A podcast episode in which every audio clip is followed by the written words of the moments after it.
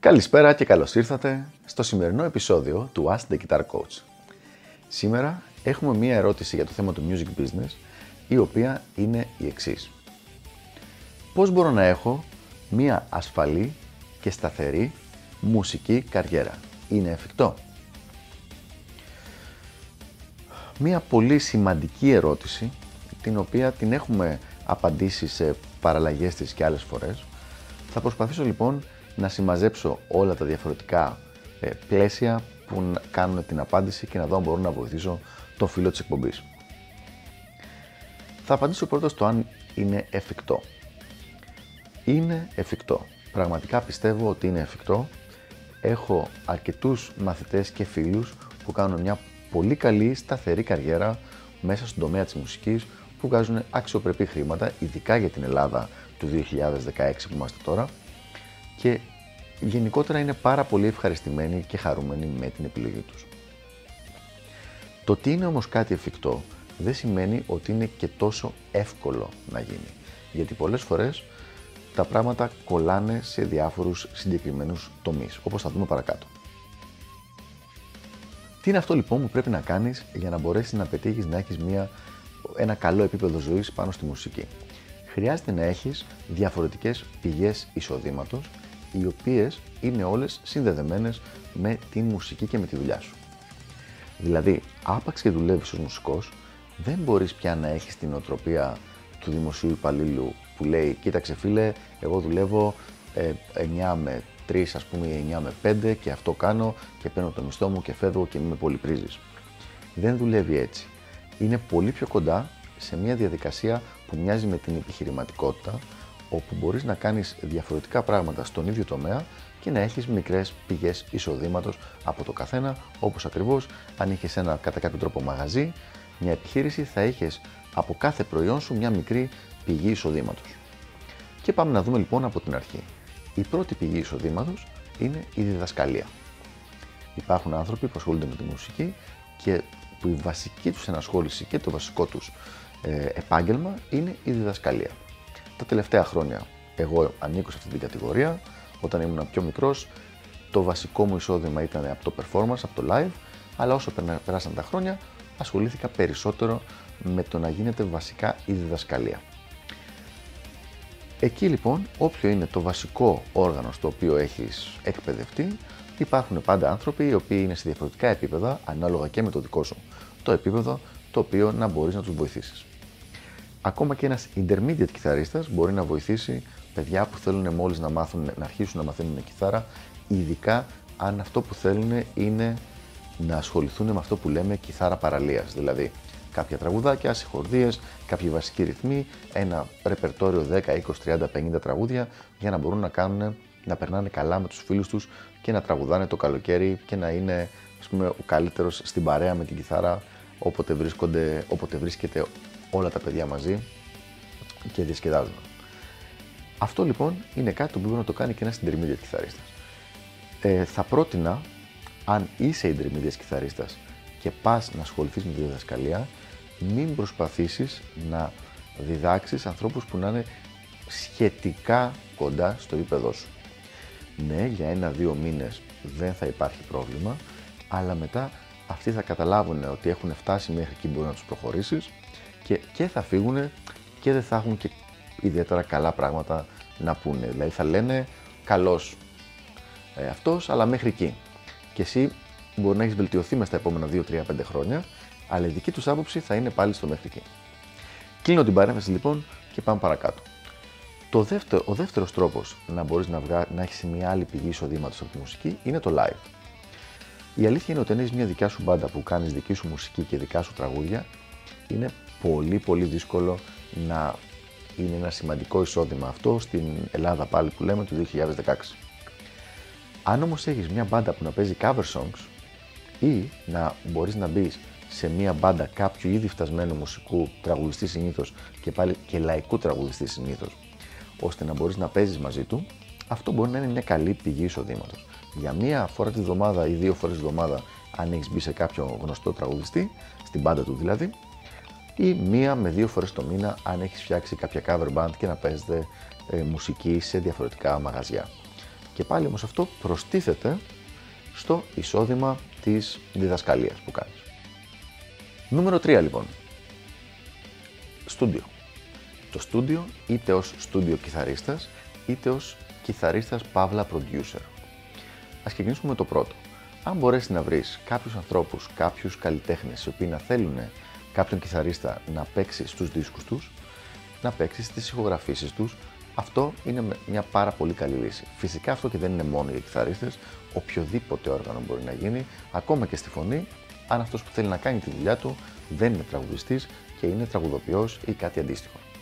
Οπότε λοιπόν μπορεί και αυτό να είναι ένα μικρό εισόδημα. Δηλαδή, αν μπορείς μία φορά το μήνα να βρίσκεις μία μπάντα ή έναν καλλιτέχνη ο οποίος να θέλει να νοικιάσει κατά κάποιο τρόπο τις παιχτικές σου ικανότητες για μία ηχογράφηση, είναι και αυτό ένα μικρό έξτρα εισόδημα. Παραλλαγή αυτού του θέματος είναι το να είσαι παραγωγός μουσικής. Δηλαδή, εσύ παίζεις κιθάρα για παράδειγμα ή μπορεί να παίζεις πλήκτρα όπως κάνει ο Μπομπ Κατσιόνης με τον οποίο συνεργάζομαι εδώ μια δεκαετία τώρα και έρχονται άνθρωποι σε εσένα για να μπορέσεις να τους ηχογραφήσεις αυτό που έχουν στο μυαλό τους. Για παράδειγμα, μπορεί να είναι αυτός ο άλλος κιθαρίστας, εσύ να παίζεις πλήκτρα και να κάνεις τις ηχογραφήσεις, οπότε εσύ φτιάχνεις τα υπόλοιπα όργανα και τον ηχογραφείς εκείνον και του παραδίδεις στο τέλος ένα έτοιμο demo ή ένα έτοιμο κομμάτι αν είναι πιο συμμαζεμένο το project. Αυτό είναι κάτι πάλι το οποίο πληρώνεται με την ώρα της ενασχόλησης και μπορεί να είναι και αυτό ένα ακόμα πράγμα, ένα ακόμα, μια ακόμα πηγή εισοδήματος στην ε, μηνιαία σου ας πούμε ενασχόληση με τη μουσική, επαγγελματική ενασχόληση με τη μουσική. Φυσικά όλα αυτά που είπα τώρα και τα τέσσερα έτσι έχουν την ενασχόλησή τους για να μάθεις να τα κάνεις. Δηλαδή δεν είναι ότι απλά αποφάσεις μια μέρα και λες Λοιπόν, μεγάλε, εγώ θα γίνω επαγγελματίας μουσικός, οπότε αρχίζω. Αρχίζω να κάνω στούντιο, αρχίζω να κάνω τον παραγωγό, αρχίζω να διδάσκω και αρχίζω να παίζω live. Δεν πρόκειται να πάει έτσι. Θα πρέπει σε κάθε ένα από αυτά να βελτιωθείς, να αποκτήσεις τις ικανότητες που χρειάζεται. Δηλαδή, αν είσαι καθηγητής, το να μπορείς να εξηγείς πράγματα και να τα κάνεις breakdown σε μικρά ε, κομμάτια που να μπορείς να μάθεις σε κάποιον άλλον. Αν είσαι στούντιο κιθαρίστας, το να μπορείς να βγάλεις είτε με το αυτή είτε διαβάζοντας παρτιτούρα και οδηγούς όσο πιο γρήγορα γίνεται αυτά που θα σου δώσει ο άνθρωπος που έχει γράψει τη μουσική ώστε να μπορέσεις να τα ηχογραφήσεις.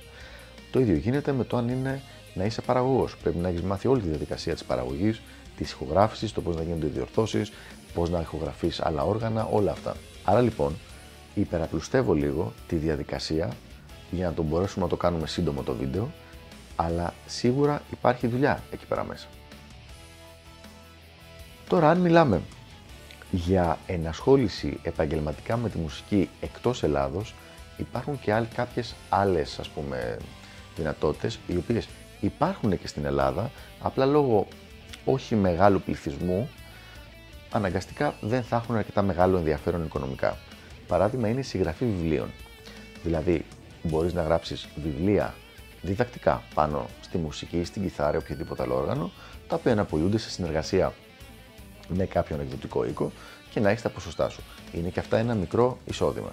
Εγώ προσωπικά ε, το έχω κάνει αυτό με τη Melbay. Ε, έχω βγάλει πέντε βιβλία ως τώρα και κάθε μήνα έχουμε κάποια χρήματα τα οποία είναι μέρος των εισοδημάτων. Πέρα από αυτό, υπάρχει δυνατότητα να ηχογραφήσεις τα δικά σου CD, τη δική σου μουσική, η οποία να πουλιέται. Αυτό ήταν πολύ πιο εφικτό 10-15 χρόνια πριν, αλλά ακόμα και τώρα μπορεί να είναι ένα μικρό μέρος του εισοδήματος. Δηλαδή, τίνει να μηδενιστεί, αλλά δεν έχει μηδενιστεί ακόμα. Πάντα, αν έχεις κάνει καλή δουλειά, θα υπάρχουν κάποιοι fans οι οποίοι θα θέλουν να αγοράσουν τη μουσική σου και να πληρώσουν για αυτή. Ίσως όχι πολύ ακριβά, αλλά θα θέλουν να το κάνουν. Κάτι ακόμα, το οποίο το κάνουν αρκετοί κιθαρίστες στο εξωτερικό, είναι το να πουλάνε διδακτικά DVDs ή γενικότερα διδακτικά βίντεο με τη δική τους τεχνική, με το δικό τους παίξιμο, είτε μόνοι τους, είτε σε συνεργασία με κάποια εταιρεία όπως είναι η Jump Tracks, η Total Accuracy και διάφορες άλλες. Ε, αυτό είναι πάλι και κάτι το οποίο μια χαρά μπορεί να τρέξει στο εξωτερικό και να δώσει κάποιο μικρό μηνιαίο εισόδημα στον κιθαρίστα, του οποίου το παίξιμο είναι μέσα σε αυτά τα DVDs. Για ελληνική πραγματικότητα δεν νομίζω ότι θα έχει τόση μεγάλη ανταπόκριση και γιατί δεν είμαστε πάρα πολύ στην όλη φάση του online ακόμα, ελπίζω να αλλάξει αυτό στα επόμενα χρόνια, αλλά και γιατί είμαστε αρκετά μικρή αγορά για να υποστήριξει κάτι τέτοιο. Τέλος, να δώσω ένα παράδειγμα από τον Bob Κατσιόνι που ανέφερα και νωρίτερα, ο οποίος είναι keyboardistας και κιθαρίστας και παράλληλα κάνει βίντεο κλιπ για πολλές ε, διαφορετικές μπάντες και καλλιτέχνες. Αυτό λοιπόν είναι κάτι το οποίο ξεκίνησε επειδή του άρεσε το όλο θέμα και σιγά σιγά όταν έγινε πολύ καλός και τον εξοπλισμό άρχισε πια να το προμοτάρει και σαν μια υπηρεσία η οποία του δίνει και αυτή ένα μέρος του μηνιαίου εισοδήματός του. Πού καταλήγουμε λοιπόν μετά από όλη αυτή την ανάλυση κατά κάποιο τρόπο τον, ε, του τι μπορείς να κάνεις πάνω στη μουσική για να έχεις μια, ένα καλό μηνιαίο εισόδημα. Καταλήγουμε σε αυτό που είπα και στην αρχή. Δεν είναι δυνατόν να έχεις ένα καλό εισόδημα ως μουσικός αν αυτό που προσπαθείς να κάνεις είναι να έχεις μια νοοτροπία δημοσίου υπαλλήλου.